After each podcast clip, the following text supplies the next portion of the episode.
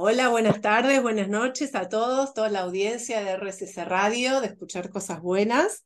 En este espacio de volver a lo mejor, volver al yoga, volver a encontrarnos con nosotros mismos, como hacemos cada martes acá en la radio, em, buscando este espacio interno, que es lo que todos los seres humanos anhelamos, ¿no? Esa búsqueda interna de, de saber quién somos, de conectarnos con nosotros mismos.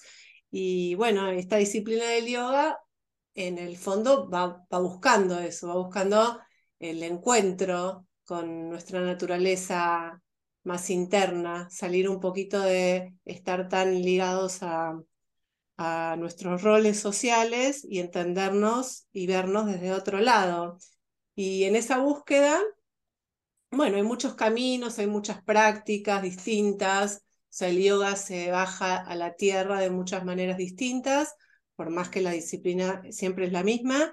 Y hoy estoy con, con una profe muy especial que ya está, que la verdad que desde la pandemia eh, me ha salvado, me ha salvado en la pandemia Mechi Torta, mi profe de Ashtanga Yoga, de Ashtanga Colegiales, eh, que, bueno, que ella eligió esta disciplina ya hace muchos años, que nos va a contar, que ella estuvo el año pasado con nosotros en la radio y hoy vamos a, a ahondar un poquito, un poquito más en profundidad y ver también otras cosas que tienen que ver con esto, con la práctica que, que bueno, que nosotras hemos elegido para, para transitar el camino del yoga. Bienvenida, Mechi. Hola, sí, muchas gracias por la invitación. Otra vez, un placer. Qué con este frío. Con este frío de martes 13. Pero está bueno el frío, tiene que llegar el frío, ¿no? Y lo vamos a disfrutar. Después, cuando hace calor queremos el frío, cuando hace frío queremos el calor, pero esta vez vamos a disfrutar el frío. Claro, porque el frío también nos, nos ayuda a movernos, ¿no? Para, la, para lo que es la práctica, quizás da un poco de fiaca al principio, pero también eh, ayuda a manejar la energía, porque si no es como eh, es pesado el invierno, ¿no?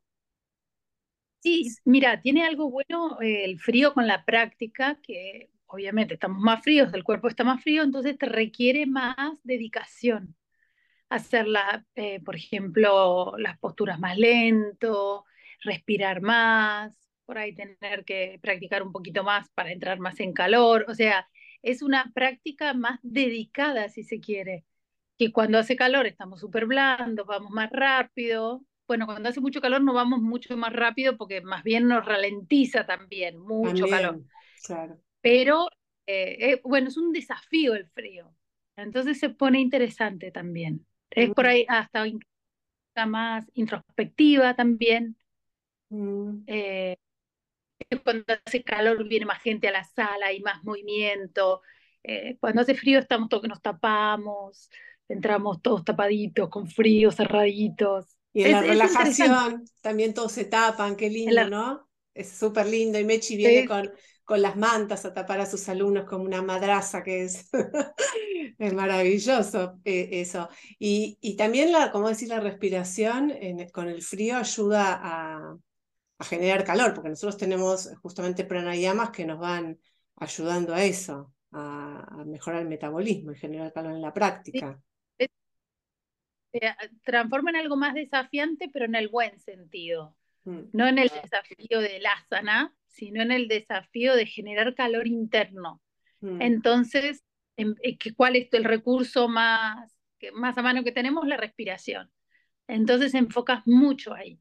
Mm. Eh, también la respiración y los ejercicios de pranayama como recurso para las narices tapadas, los catarros, los resfríos. Eh, después que alguna otra gripe que te debilita y cómo retomas la práctica, desde dónde, bueno, y como profesor también el, el desafío de que vengan más debilitados por haber atravesado una gripe o mal dormidos porque los hijos tienen gripe. O sea, es toda una temporada. La baja de, de alumnos, que baja también, también llevar eso, ¿no? Saber que son también ciclos. Es, mm. es nada, hablando se me disparan un montón de ideas en relación a las estaciones. Claro, totalmente. Y por suerte, bueno, todavía tenemos estaciones, digo, porque con el cambio climático y con estos calores que tenemos, la realidad es que tenemos mucho menos frío, estamos teniendo como país, como región, mucho más calor en general. Pero, no sé, nos estamos yendo por las ramas, pero la otra vez leía un artículo y decía que los, los climas no es que, que van a faltar los climas, sino que se van a intensificar. Donde hace frío va a ser más frío, donde hay inundaciones va a ser inundación, mayores inundaciones, donde hace calor va a ser más calor, donde hay sequía, más sequía. Como que se va a hacer picos de lo que hay, se va a intensificar. No sé, no me acuerdo, no te puedo citar bien dónde lo leí, no sé, en la BBC o cuál, el diario, BBC Mundo, pero no quiero no, pero está bueno esto que vos traes, no es que nos estamos yendo por las ramas, pero bueno, nosotros que hoy vamos a hablar del yoga y de las prácticas, obviamente que cambian nuestras prácticas con el frío, no es lo mismo en verano con 40 grados, como ha hecho, que ahora con 4 o 5 grados a la mañana. Entonces también tiene que cambiar nuestra práctica en algún punto. Algo de la práctica tenemos que modificar para adecuarnos a la temperatura externa, ¿es así? Exacto, a todo, a los ciclos de la vida, a las circunstancias de la vida, a las cuestiones climáticas, a las cuestiones espaciales, a, a, todo. A todo, tal cual. Y, y, hablando de esto de los ciclos, contanos, Mechi, cómo, cómo, cómo es el ciclo de la práctica hoy tuyo, ¿no? De cómo empezaste con tu práctica, un poco, vamos así, la historia para los que no te conocen, y hoy cómo es tu práctica, ¿no? Cómo, cómo el yoga entró en tu vida y qué, qué, es hoy el yoga en tu vida. Yo empecé a los 23 años a practicar. Em, empecé con Andrea Martínez en Palermo, que tenía su escuela en Gorriti. Eh, primer clase llegué fascinada, quedé fascinada. Bueno, empecé una vez por semana, dos, tres, todos los días, se transformó en un todos los días. Em, y bueno, y durante muchos años fue mucho, mucho foco en el asana. A esa edad y con toda la energía y con todo el fuego, mucho pasaba eh, por el asana, ¿no? Y, a qué, lo largo ¿y qué buscabas en el asana? ¿Qué, qué, era tu, ¿Cuál era tu búsqueda? Creo que ni siquiera buscaba algo. O sea, sí, originalmente empecé porque bailaba, bailaba tango y quería elongar. O sea, originalmente empecé porque quería elongar. Em, pero, pero me reportó mucho más. O sea, mi beneficio de entrada fue emocional, psíquico y espiritual sin llegar a, racionalizarlo así. Simplemente estaba un bienestar y yo quería más de ese bienestar. Después elongaba más, bueno, ponele, tampoco nunca elongué mucho. Em, siempre fui súper dura, pero bueno, a, través de los años fui ganando elasticidad. Em, o sea, tu contextura natural era más rígida. O sea, lo que vos tenés de elongación lo lograste con el trabajo. No es que naciste con eso. No, para nada, para nada, para nada. Para nada. Puro sangre, sudor y lágrimas. Tapas, tapas, tapas, tapas. Perfecto. Tapas. les contamos a la audiencia que es lo que es la práctica ascética, vendría a ser de mucho calor, ¿no? Mucha transformación. Sudor y estar ahí. Exacto. Em, y bueno, al principio, viste que uno no, no se plantea mucho para qué. Solo lo hace porque le fascina, mm. porque le da, alegría y bienestar. Y porque querés hacerlo y te metes de lleno y me metí de lleno. Y, mm, y, y de 24 años después lo sigo haciendo. Y todos los días. Ay, Mechi, contá, contarles a todos cómo es eso de todos los días. ¿Cómo uno se levanta y hace todos los días la misma práctica? ¿Qué hay atrás de eso? Igual te confieso que ya no es, lejos está de ser lo que era, ¿eh? lejos está de ser lo que era, lejos está el asana de, antes, por ejemplo, hay un periodo en que uno quiere avanzar, ¿no? El, el Ashtanga tiene esto que te pone la zanahoria adelante, ¿no? Que la próxima postura, la próxima, y siempre hay una próxima postura. Entonces, te sale la postura anterior y avanzas a la siguiente. Bueno, ya eso no me estaría sucediendo. ya que, que, llegué como a un límite. Pero eso porque ya conociste todas las posturas. No, no, me quedaría por conocer un montón de, de, qué sé yo, de series más avanzadas. Hay como seis series y, ya llegás a la cuarta y ahí ya te, medio te quedás. Obviamente hay gente ahora con muchas condiciones que obviamente avanzan más. Em, pero en mi, tengo yo eh, históricamente tuve mucha lumbalgia antes del yoga. El yoga me ayudó a que se me fuera, pero tenía mucha lumbalgia. Y también algunos problemas de rodilla también antes del yoga y, me han aparecido muchos dolores a lo largo de estos años. Entonces, eh, también mucho por la clase, más que por la práctica. Por ejemplo, en pandemia practiqué todos los días, hice mi práctica avanzada eh, en asana, ¿no? Y no tuve dolores. Mm. ¿Por qué no di clase? Entonces ahí son las clases más las que me generaban los dolores que la práctica en sí. Pero no me acuerdo lo que iba. Ah, que antes había mm, nada, alegría cuando te salía la postura, ganas de pasar a la siguiente, estudiar y ver cómo era la siguiente, la que no te salía, pensar, hasta soñar cómo hacer para que te salga la postura, o sea, mucho puesto ahí. Y ahora, pero no me importa nada de la postura. La sigo haciendo cada día como me sale, con mi mayor entrega, cada postura, en, el mejor de los casos, ¿no? A veces la hago medio por arriba y otras veces me tiro a chanta y otras veces, etcétera, ¿no? Hay todas sus variantes. Te estoy diciendo un real, ¿no? Eh, pero hago la postura como me sale el día que me sale, eh, con la mayor dedicación posible, con la mayor honestidad posible, pero no me importa si me sale, no me sale. Obviamente, si me sale, qué bueno, me pongo contenta, pero ya está, ya salió una vez, no sale, no sale, no, nada. Mi relación con la postura cambió tanto, tanto, tanto. Y te hago una consulta eh, con eso, con esa relación que cambió, eso en realidad que vos soltaste, como soltaste el fruto de, que, de, querer quedarte con el fruto del esfuerzo, lo soltaste, vos haces tu práctica, ¿no? Tu sadhana. Que porque el fruto del esfuerzo es, no es físico, es es, mental, es emocional, es espiritual, si querés. pero, en eso que vos soltaste, ¿vos, vos, vos ves que hay una diferencia en cuando vos lo hacías por el asana y ahora que la soltaste, ¿qué, qué cambió? Como que te deja distinta la práctica. Em, no me queda doliendo, eso sobre todo, que está buenísimo, que mm. ya como que no con el dolor, en ese aspecto. No te digo que no me venga a doler mañana algo, no. Pero eh, entonces ya mm, estoy mucho más cómoda en el día a día durante todo el día. Eso. Y, mm, y me reporta lo mismo que antes. Lo que pasa es que no necesito tanto desgaste para que me reporte lo mismo. Mm. Es como que uno cuando ya tiene una práctica se sienta a meditar y por ahí entra, más, entra rápido, porque ya está, ya lo tenés. Ya está, el camino, el circuito, ya está diseñado. Está medio diseñado. uno entra en un automatismo, es un arma de doble filo.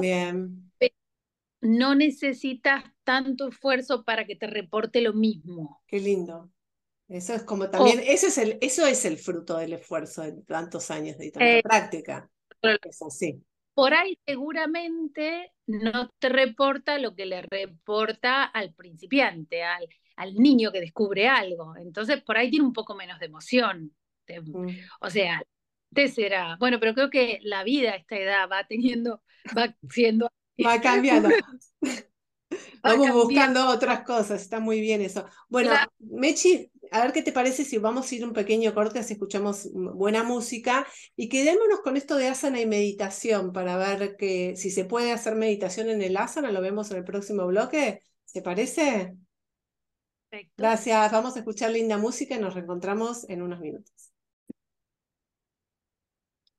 Bueno, aquí nuevamente con Mechi Dorta, hoy charlando y conversando en este espacio del yoga, de las prácticas, estábamos conversando de, del camino que, del asana, ¿no? de la postura, para nosotros asana y postura es, bueno, lo que Occidente eh, trajo del yoga como lo más visible, lo que más se conoce y lo que más se practica. Pero bueno, hay muchos otros componentes del yoga y uno es la meditación. Y me gustaría, Mechi, que, que nos puedas contar un poco esto, si, si son cosas distintas, si se pueden unir, cómo, cómo se enlaza la meditación y, el asana en una práctica. Em, la intención, hablo desde la práctica de Ashtanga, ¿no? De Ashtanga Yoga siglo XX, ¿no? Patavi Joyce, no, no estamos hablando de em, Krishna, eh, oh, Patanjali Yoga Sutra. Claro, no, no, estamos hablando desde Patanjali, sería el que recopiló la, la, información psicológica de la mente, pero habla de un yoga muy para el asceta, que deja el mundo y se dedica a la meditación como única cosa. Aunque el Ashtanga siglo XX está inspirado en el Ashtanga de los Yoga Sutras ¿sí? de Patanjali. Bien, hecha esa aclaración, em, la intención de la Ashtanga Yoga que practicamos nosotros es que sea una meditación en movimiento. El, el asana se transforma en un soporte meditativo en sí. Es como las meditaciones donde uno usa soportes, ya sea un soporte puede ser una vela, un soporte puede ser una imagen, un soporte puede ser un mantra, un soporte puede ser una lectura, hay meditaciones caminando, hay meditaciones, o bueno, como propone el, el mindfulness, estar presente, el momento presente, comiendo, cepillándose los dientes, etcétera, los típicos ejemplos, ¿no? Bueno, el asana acá se transforma en un soporte meditativo. Es como cada vez estamos más dispersos, no es una novedad lo que estoy diciendo con tantas mm. cuestiones electrónicas, celulares, etcétera, etcétera, etcétera. Cada vez tenemos unas mentes más dispersas, más, más multivocales. Mm. Entonces, cada vez necesitamos más soportes. Por ejemplo, visto cuando uno estudia y a veces uno necesita escuchar música de fondo para estudiar, porque es como que una parte del cerebro se distrae con la música y la otra se puede enfocar. Bueno, acá en la práctica una, una parte está concentrada en el asana. tu cuerpo no te está molestando, porque tu cuerpo está ocupado en algo.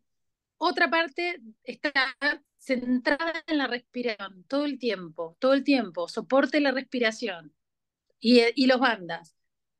Y, los bandas vamos a contarles a todos que son eh, cierres energéticos que no se ven desde afuera, son movimientos internos que se hacen para ayudarnos a mantener las posturas y a ir profundizándolas. Sí. Exacto. Y, y también ayudan cuando uno hace pranayama y bueno, que alinean la postura y protegen, etcétera, etcétera, etcétera. Pero son soportes. El asana está en función de la meditación. Uno mm. lo que quiere, uno por ahí a futuro va a necesitar menos asana y va a poder sentarse más. Mm. Pero al principio, como hablábamos en el bloque anterior, al principio hay mucho más fuego. La juventud hay mucho más fuego, mucha más intensidad, mucha más energía. Bueno, todavía no tenés años de práctica, entonces al principio necesitas cuestiones más burdas, si se quiere. Mm no mejores, peores, más, más tangibles. Eh, ¿Y eso te ancla? ¿Qué, eh, ¿Cuál es el resultado? ¿Te ancla eh, esto de estar con la conciencia en, en, esas... Exacto, vos ponele, vos le decís a alguien que recién empieza, con mucho fuego, mucha juventud y demás, que nunca hizo nada, sentate y medita. Pero no te dura dos minutos. Ahora vos le decís, un saludo al sol, papá, papá, papá, o la postura que quieras. ¿No? Eh, y te digo todo tipo de yoga. Para, para algunos les viene mejor este estilo, para otros les viene mejor el Iyengar, para otros les viene mejor el Hatha, para otros les viene, ya sé, el Hatha es todo, ¿no? Todos los estilos son Hatha. Pero, o oh, el de Pepito Flores, no importa. Cada uno por, va encontrando donde se siente más cómodo. Más cómodo. Pero la idea es que sea una meditación en movimiento. La idea es llegar a estar en un estado meditativo. Mm, Pero Está buenísimo esto que contás y, y, que sepan ¿no? los alumnos eh, y, el que escucha y de pronto quiere empezar una clase de, yoga, porque bueno, quizás uno empieza eh, como empezaste vos, por dolencias o por cualquier cuestión, pero que en la, en la, práctica estamos trabajando eh, con nuestra mente, en el fondo vamos ahí. Vamos ahí. Lo que pasa que primero el cuerpo. Mm. Entonces, bueno, primero vamos con lo más burdo y después cada vez vamos a ir por lo más sutil. Y por ahí va a llegar un momento que ni siquiera necesitas hacer asana. Mm. Igualmente no sé, no sé vos qué pensás de eso, porque, em, a ver, yo siento que pasan, pasan los años y yo sigo necesitando eh, trabajar asanas, primero porque a mí me gusta mucho el cuerpo, vengo de la línea del deporte y me encanta, y, a su vez siento que, que, me permite después manejarme en mi vida de una manera mucho más natural, sin problemas y sin dolores, que si no trabajo asanas. Entonces siento que eso lo, lo quiero seguir haciendo todo el tiempo, no es que digo, bueno, porque llegué a una cierta edad, dejo asanas y me paso otra, a pranaya, a meditación. ¿Cómo, cómo ves eso? No, incluso sin mirar lo y mira lo que se está confirmando y comprobando cada vez más, que mm, el la mente afecta al cuerpo tanto como el cuerpo afecta a la mente. Es para los dos lados, no es que eh, la mente dirige al cuerpo, no, el cuerpo afecta a la mente. Eh, la típica frase o esa de cuerpo sano en mente sana en cuerpo sano, bueno, es lo mismo, cada vez lo están confirmando más. Mm. Ya sea ya sea desde la práctica física, ya sea desde la respiración, cómo uno afecta al otro. No, y, mira lo que te digo, ya no, ahí me voy por las ramas, no solamente el cuerpo afecta a la mente, la mente al cuerpo, sino que el otro te afecta a vos y vos afectás al otro. Mm, por supuesto, claro. sí, la interrelacionalidad de las cosas. Cada vez se está más confirmando de eso. Así que imagínate si el asana nos sirve en todos los aspectos. Mm. Y si el asana no purifica el cuerpo, como la alimentación y demás, y no te prepara, no prepara el vehículo para poder estar, para poder sentarte a meditar. O sea, lo que hacemos con el yoga físico es em, tener el, el, vehículo, el carro en condiciones, aceitado, eh, condiciones para que se mm, pueda estar con aire en las ruedas, limpio, para todo, para que no, para que no moleste, para que no sea, no sea perturbador, sino que sea un, un cojín cómodo que, donde vos puedas asentarte y pueda y no te esté distrayendo. Totalmente. Entonces, quizás, como decís, los objetivos de un joven eh, al hacer asana son el desafío de que, no sé, quizás le salga más a la perfección o esto de que necesita moverse porque no puede quedarse eh, quieto. Igualmente yo creo que esto no es solo los celulares y todo lo que nos distraen, sino que es al revés, como tenemos una mente que está muy bata, muy aire, eh, necesitamos todo el tiempo distracciones. Entonces se generan cosas en relación a eso. Y para sentar la mente, eh, una, hacerla o sea, más cafa, más darle más tierra, sí o sí necesitamos pranayamas y cuerpo, asanas. Y ya a una determinada edad yo creo que es cuidar, cuidar que los músculos sigan sosteniendo, que los huesos no se descalcifiquen, eh, como eso, cuidar todo lo que conseguiste, porque se pierden las cosas cuando no se trabajan. Sí, cuidar, cuidar, aunque se pierden igual, porque también es... no, vos no sé, yoga o, gente que, y hago yoga, ¿qué me pasa? No, es que te va a pasar, vas a envejecer igual, te vas a enfermar igual, lo único vas a tener más herramientas para lidiar por ahí con eso, pero, pero te va a pasar todo igual, todo, todo, todo, todo. Pero sí, claro que está relacionado. El yoga para mí es meditación y la meditación es yoga. Mm, Son distintos en distintos, ni siquiera lo quiero llamar niveles, porque parece que un nivel es superior al otro. No, eh, se busca lo mismo. Mm. Eh, y ni siquiera se busca, estoy todo el tiempo contradiciéndome. Es lo que te reporta. Mm. Te reporta lo mismo. Y hablando de lo que te reporta, una de las cosas que se habla del yoga es que te da superpoderes, ¿no? Los yogis y los rishis en, en la la antigüedad lo llamaban los siddhis, de hecho Patanjali que lo trajimos, había una carpeta 3 nos habla específicamente de los siddhis que se van desarrollando, el Hatha Yoga Pradipika también hasta los nombra, que los yogis levitan o el poder de eh, leer la mente a otro, bueno, muchas cosas que han pasado, incluso Krishnamacharya, de la tradición que yo provengo, él paraba la, la, el latido del corazón, o sea, estaba muerto clínicamente, podía estar dos o tres minutos. Estos son CIDIs claramente poderes especiales. Y hoy por hoy, ¿qué serían los poderes especiales? ¿Existen o ya no, no, no tenemos acceso a los poderes especiales? No sé, es un campo desconocido, desconocido para mí. Yo lo que creo que es que uno en este área, dedicándose a lo que se dedica, está todo el tiempo trabajando con uno mismo y está todo el tiempo haciendo un camino de introspección, de reflexión, em, y, y trabajando ciertos valores, ¿no? Como puede ser la amorosidad, la compasión, etcétera, etcétera. Entonces, quieras o no, desarrollas un poco más esos valores. Y, y por ahí desarrollar, desarrollas esa instancia previa a la acción, que puede ser una instancia más reflexiva. Entonces, eh, esos son para mí los superpoderes que, em, del yogi de hoy. Pero mm. es por trabajar esto todos los días todos los días, todos los días, por ahí sin buscarlo, pero le, lees determinadas cosas, cultivas determinados valores, em, ya te digo, haces todo un trabajo introspectivo, todo un trabajo reflexivo, eh, estás observándote cómo, cómo actúas con los demás, ah, cómo, cómo actúas con uno mismo, más, esa parte más difícil, pero también estás intentando y, y, y hablando. Entonces, esos creo que son nuestros superpoderes, pero así como otro, otra profesión tiene sus superpoderes de, haber trabajado en distintas profesiones. claro, específicamente eso. Claro, yo creo que, la intuición está muy ligada también a eso que vamos, se va desarrollando. Exacto, bueno, ahí está también la intuición y también está eh, como el rol de profesor, el oficio. Mm. Pero nada, el superpoder de un ebanista, como trabaja con la madera, el superpoder de un chef, como cocina, el superpoder de un mecánico, como arregla el auto, el superpoder de un médico, el superpoder.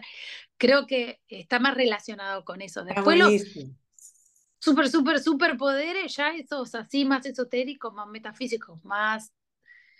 Y por ahí son de personas más, de personas especiales en sí, ¿no? Mm, no sé si especiales, yo creo que en realidad, eh, así como, bueno, eh, por ejemplo, en el caso de Krishnamacharya, que tenía estabilidad, él nunca le enseñó, ni siquiera a desicachar su hijo.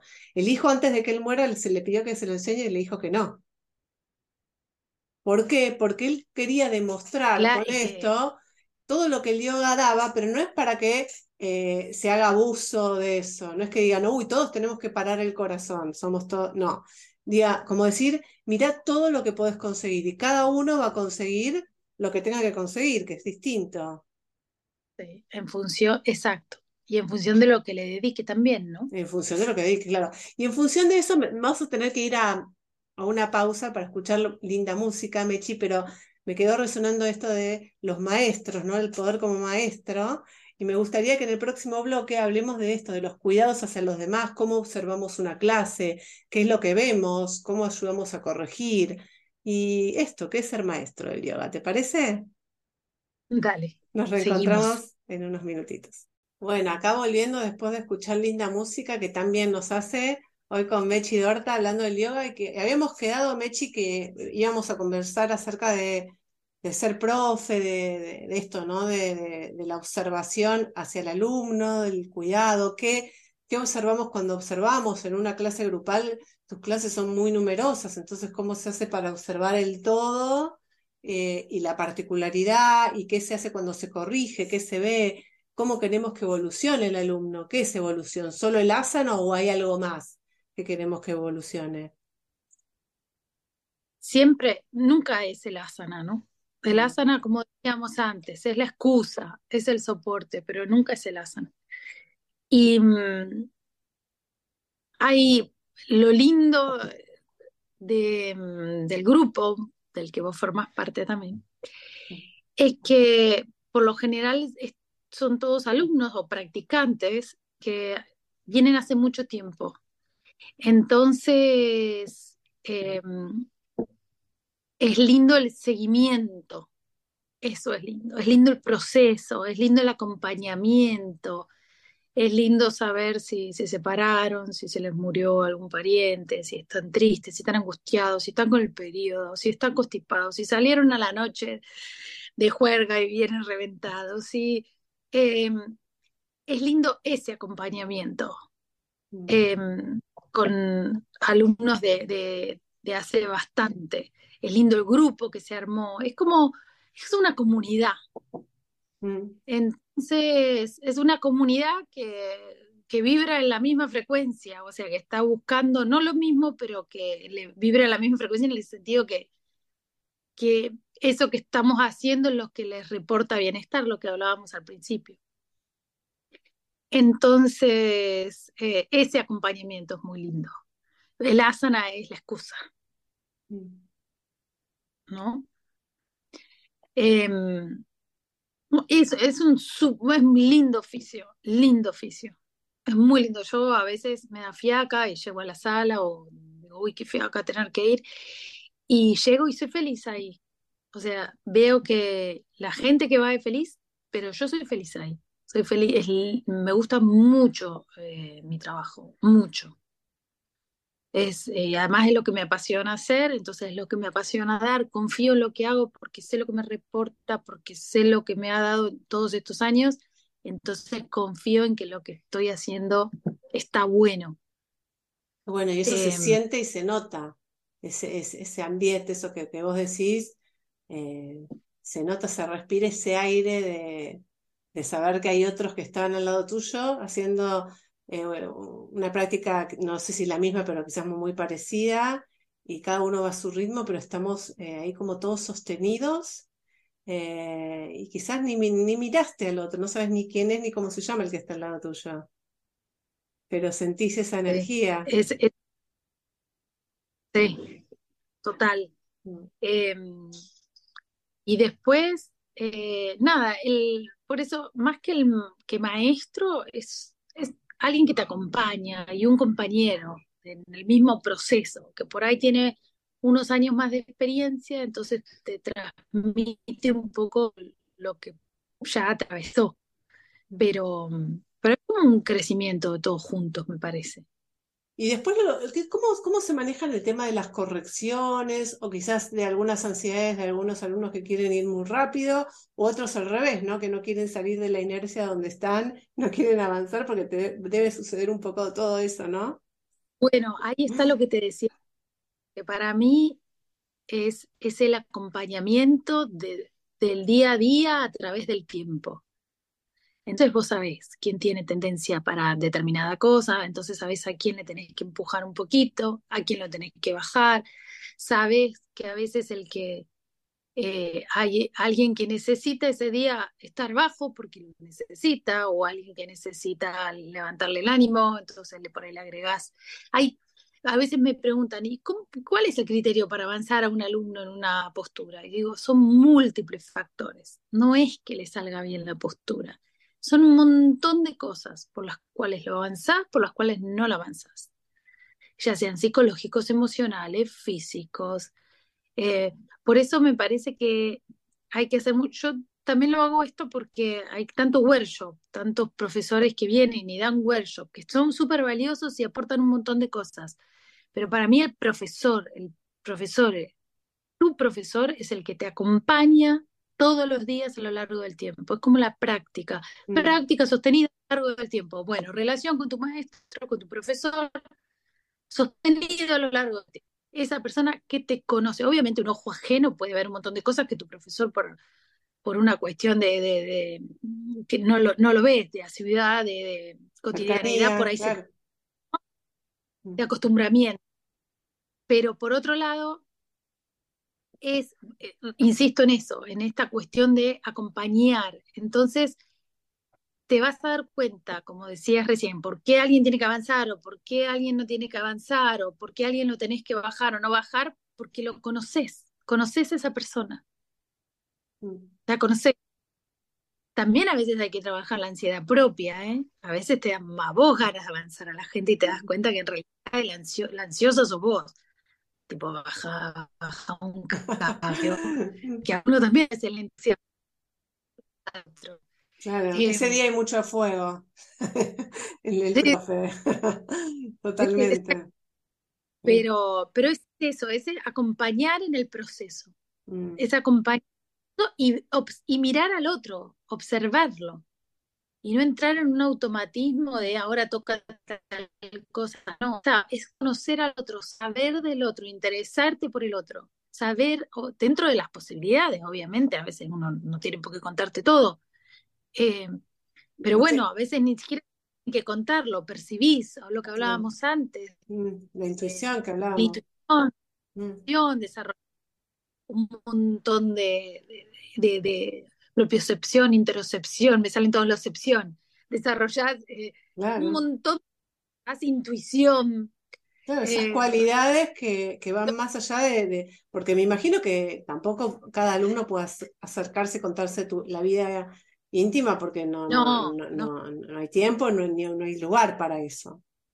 Ni, ni, hay formación, para eso están los psicólogos, los psiquiatras, los etcétera, amigos, bueno, etcétera. Mm. Pero pero con tocar a una persona ya te das cuenta un montón de cosas. Sí, con tocarla, con verla. O sea, con ver cómo respira. Cuando decís, con ver cómo Suavizar la respiración, suavizar la respiración. Algo está diciendo Mechi cuando dice eso. Sí. Es impresionante, pero impresionante. Te das cuenta, te das cuenta lo que hicieron la noche anterior. Te das cuenta lo que hicieron, te das cuenta tantas cosas. Mira, mm. le decís, ¿vos qué hiciste? Tomaste una pastilla, ¿no? ¿Viste? Porque estás, tuviste sexo a, ese nivel. O sea, por la blandura, por la risa, por la. O sea, todo, todo, como los médicos antes que olían, tocaban, todo. Bueno, eh, con esto es, es lo mismo. Mm. Eh, es impresionante lo que dice el cuerpo, es impresionante lo que dicen los gestos, es impresionante lo que te dice encima el cuerpo de otro que conoces. Mm. Más. La forma en que entra, la, coloca la alfombrita, la forma en que mira, la forma en que saluda, la forma en que hace la postura, la forma en que respira, hasta la ropa que se puso, no sé. Todo, todo, No, hay, no hay detalle que esté librado al azar, es así, somos, somos de esa manera. Y, cuando vos recién contabas del sostener, ¿no? Esto del maestro que sostiene, cuando, cuando vos haces las guiadas también, la voz, qué importante es, y cómo sostiene más allá del ritmo que tenga cada alumno para, para hacer su práctica, hay una mancomunión en ese momento que, es más fuerte, porque realmente sostiene todo un grupo una hora y media de práctica con, guiándose con la voz, sin mirar, sin mostrar, sin nada. Sí, eso es impresionante. Bueno, hay, yo justamente no, tengo esa eh, técnica, pero hasta hay técnicas de entonación, de, cómo empezar, por ejemplo, eh, la importancia de la voz grave, que la voz grave llega más, llega menos, pero la importancia de que no sea monocorde, que tenga distintos eh, ritmos, de cómo empezar, de tirarte un agudo en el medio y después que termine en grave o. Hay hay todo un estudio de cómo hay la influencia de la voz. Hay mucho, pero bueno, acá yo no, uno no hace ese trabajo, no, estaría de más, me encantaría. Em, pero hay sobre todo, y, y eso se traduce a la voz, se traduce a la actitud del profesor, que es la propia práctica. Si vos no estás colocado, no podés, o tu guía no, no sale bien como la, propia concentración, pues la, clase guiada es una, una, meditación, es una concentración para el que la da también. Mm. Entonces, eso es lo que se traslada a la voz, al tono de voz, al tempo. O sea, estás trasladando una actitud, una actitud que te coloca en determinado estado de ánimo, en determinado, sí, en determinado estado, y eso es lo que vos querés trasladar. Mm. Entonces, trabajo tanto para el que hace la práctica, que se deja llevar por esa voz, como para el que da la guía. Mm. ¿La guía siempre se, dio, eh, eh, se dio observando o en algún momento se hablaba y se practicaba también? no sé, yo siempre en Ashtanga siempre es eh, guiando, mm. guiando y no, que no mostrando, pero seguramente alguna vez tal vez fue así. En el Ashtanga tradicional es guiando con, con voz, no se muestra. En un punto es bueno lo de, lo de no mostrar, porque nadie tiene el ideal de la postura. Cada postura es ideal para cada cuerpo y en cada situación y en cada circunstancia. Entonces, estar viendo un ideal, como se puede ver en las redes hoy por ahí, a veces es contraproducente. Mm. Está bien que puede ser inspirador, pero es contraproducente porque por ahí uno nunca va a llegar a la foto. Claro, entonces. Y más eso para, como decir, los jóvenes o los que recién empiezan y piensan que si no llegan a esa forma, eh, está mal y en realidad es la función del asana. Yo siempre le digo a los alumnos, es que es lo que me reporta el asana, no la forma. La forma es la forma de cada cuerpo. Es que pero bueno, cuesta. Sí, y también Istri, ¿no? El punto de mirada que ayuda a enfocar y ayuda a entrar en este estado meditativo. Entonces, eh, no tener que estar con la mirada afuera, sino tener la mirada en tu propio punto de mirada, em, eso ayuda a la concentración. Entonces, también eh, no tener que mirar a nadie también reporta un estado de concentración más profundo. Tengo una consulta de algo que se critica un poco en la serie de Ashtanga, es que la primera serie, que es la que más se practica y la que más, o sea, la que la mayoría de la gente queda, por lo menos los occidentales, tiene muchas flexiones de cadera, muchas, muchas, muchas y pocas extensiones de cadera y de columna, como, y, es, y realmente eso yo siento que es algo que nosotros como sociedad necesitamos mucho porque en la vida cotidiana no hacemos extensiones de columna y que tenemos como una falta, claramente, de ese movimiento. ¿Cómo lo compensamos? Para, hasta no llegar a la segunda serie que, que plantea más extensiones de columna. Y ponele, antes en la primera serie había una postura al final que era justo una extensión suavecita, pero un yoga mudra B, que era abriendo el pecho y yendo hacia atrás. Había más sañurasanas, un poco más. Yo, por ejemplo, ahora agregué esa postura para justamente trabajar la extensión, sobre todo de la parte alta del cuello, que me parece tan necesaria para contrarrestar el efecto, o sea, estoy nombrando mucho el celular, mm. computadora celular, y también unas más ruedas para contrarrestar también este efecto, esta falta de extensión. Mm. Tiene, tiene ese formato porque, bueno, por lo general, que, eh, quieras o no, es un poquito, creo, una práctica masculina original, más masculina, y una de las cuestiones más típicas de los hombres es tener muy acortada la parte posterior de las piernas. Entonces yo me imagino que la estructuraron un poco por eso, para trabajar esta parte tan rígida, típica, más típica, más rígida la parte posterior de las piernas, que tienen mm. esas piernas fuertes, ¿no? Mm, Entonces imagino que fue como, primero vamos esto para pasar a lo otro. Mira qué interesante. Pero bueno, las cosas también se van modificando. Sí, estoy reflexionando en voz alta, ¿eh? nunca lo había pensado así. Pero mm, eh, las cosas van cambiando, por suerte, es como una tradición viva que está en constante cambio, entonces me parece que los que damos clases también tenemos que tener el criterio amplio y saber, o por ejemplo, que te venga un alumno que tenga, eh, bueno, supuestamente ese alumno que tiene muchas condiciones de la flexión anterior, va a desarrollar la primera serie más rápido y va a pasar a la segunda que retroflexión, ¿no? Claro, perfecto. Eh, bueno, y si no, el que tenga una flexión anterior dura, bueno, le tocará sudar un poquito más ahí. Claro. Está bien, me parece muy bien ahí, me parece excelente. Bueno, Mechi, ¿qué te parece si nos vamos a una pausa que va a ser la última de esta noche, esta tarde, ya llegando casi al invierno que estamos? Y, me gustaría que, charlemos en, en, el último bloque del yoga bhakti, que es el yoga devocional, si, se puede lograr con las prácticas que no tienen como un formato específico devocional, quizás como plantean otras prácticas del yoga, o, o no, quedaría como ligadas a, em, digamos, un lugar específico que, se quiera trabajar. Así que bueno, esto lo charlamos en el próximo bloque, en el último, ¿te parece? Parece muy bien. Vamos a escuchar música, nos reencontramos.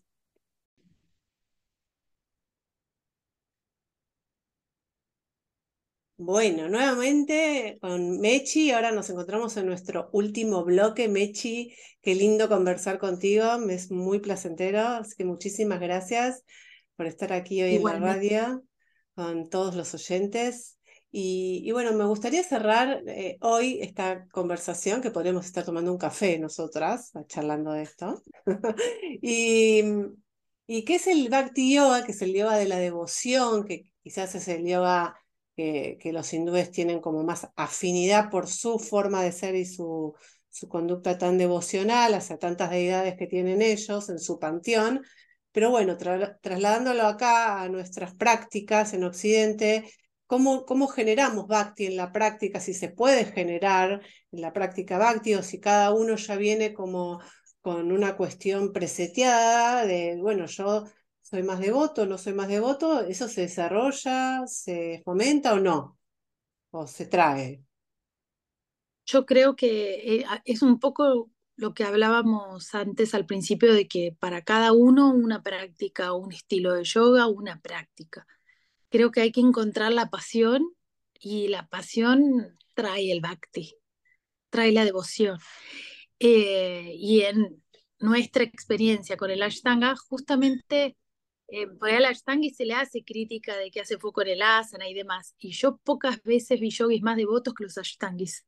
Hay una intención con la práctica, hay una entrega, hay un tapas, una disciplina, una práctica todos los días que empieza siendo una práctica de asana y después se empiezan a interesar por el pranayama y después se empiezan a interesar por la filosofía y después se empiezan a interesar por la recitación y después empiezan a ah, mira, el Yanya Yoga, el Bhakti Yoga, el no sé qué yoga, el no sé qué, y después empiezan a trabajar los valores y después empiezan a, a cada vez entender con mayor profundidad lo que dicen las niñas y cada vez entran más y entran menos.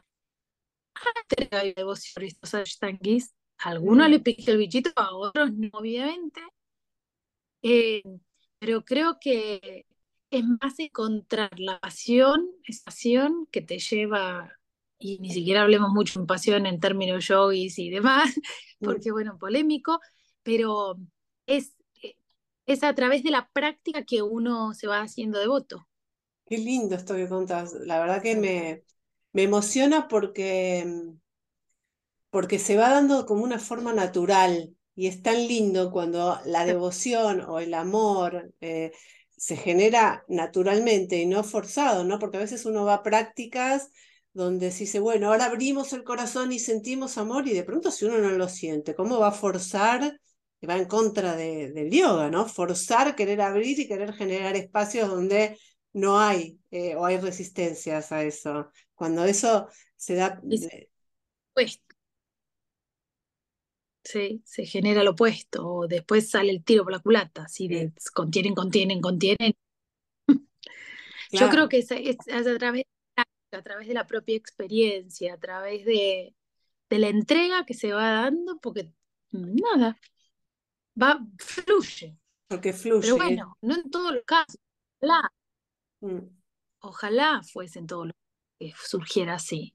Por ahí, después por ahí otro te cuenta otro camino, ¿no? Mm. Por ahí otros alguna mala experiencia o una necesidad más concreta, ¿no? Mm. Entonces empiezan más desde el oficio o más desde el impuesto y por ahí también llegan al mismo lugar. Tampoco esa, hay un solo camino, ¿no? Claro, no, a mí lo que me preocupa eh, a veces en algunas prácticas es cuando, digamos, si uno no está bien contenido con un maestro y se generan prácticas eh, donde hay mucho hincapié en el asana y en el cuerpo, se pueden generar como esos egos, yois, donde, bueno, yo sé todo, me salen todas las posturas, yo tengo el cuerpo perfecto y bueno, me quedo ahí nada más, ¿no? Pero bueno, eh, que también sucede. Ahí y no tienen, eh, no quiero hablar como si yo lo tuviera, todos los beneficios que te da lo otro, mm. que es que te importe el asana en nada. Mm. y es buenísimo, y festejás que el otro le salga. Y, y, además el cuerpo, ya sabemos que con los años el cuerpo dura nada. Mm. o sea, lo corporal, nada. lo que importa lo corporal, ¿no? Mm.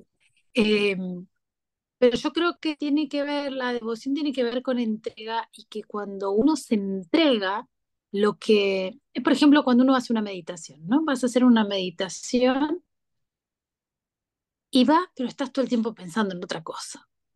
En cambio, cuando dices, bueno, voy a hacer la meditación, me voy a entregar a la meditación, me voy a entregar lo que diga el profesor, voy a hacer, voy a intentar, aunque después obviamente se vaya la, la mente, pero voy a intentar entregarme, voy a intentar hacer lo que me proponen, voy a dejar el prejuicio de lado y voy a intentar hacer, obviamente, de alguien confiable, ¿no?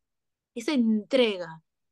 Ahí es donde me parece que aparece el eslabón de la, de la devoción, en la entrega. Mm. En entrega, en confianza, en que alguien con más experiencia te diga, proba, confía y proba.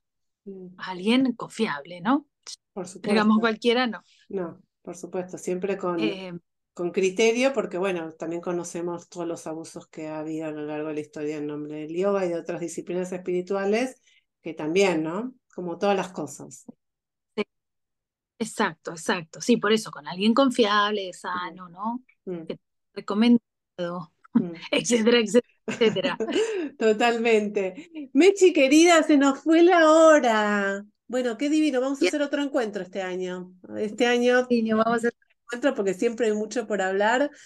Esto que nos apasiona, que es el yoga. Así que bueno, de nuevo agradecerte enormemente, eh, compartir acá y bueno, nos vemos en la sala. Nos vemos en la sala. Muchas gracias. Un placer verte. Sara, un placer verte el radio. Un, un, placer, un placer y los saludo a todos ustedes hasta la semana próxima, siempre con un namaste.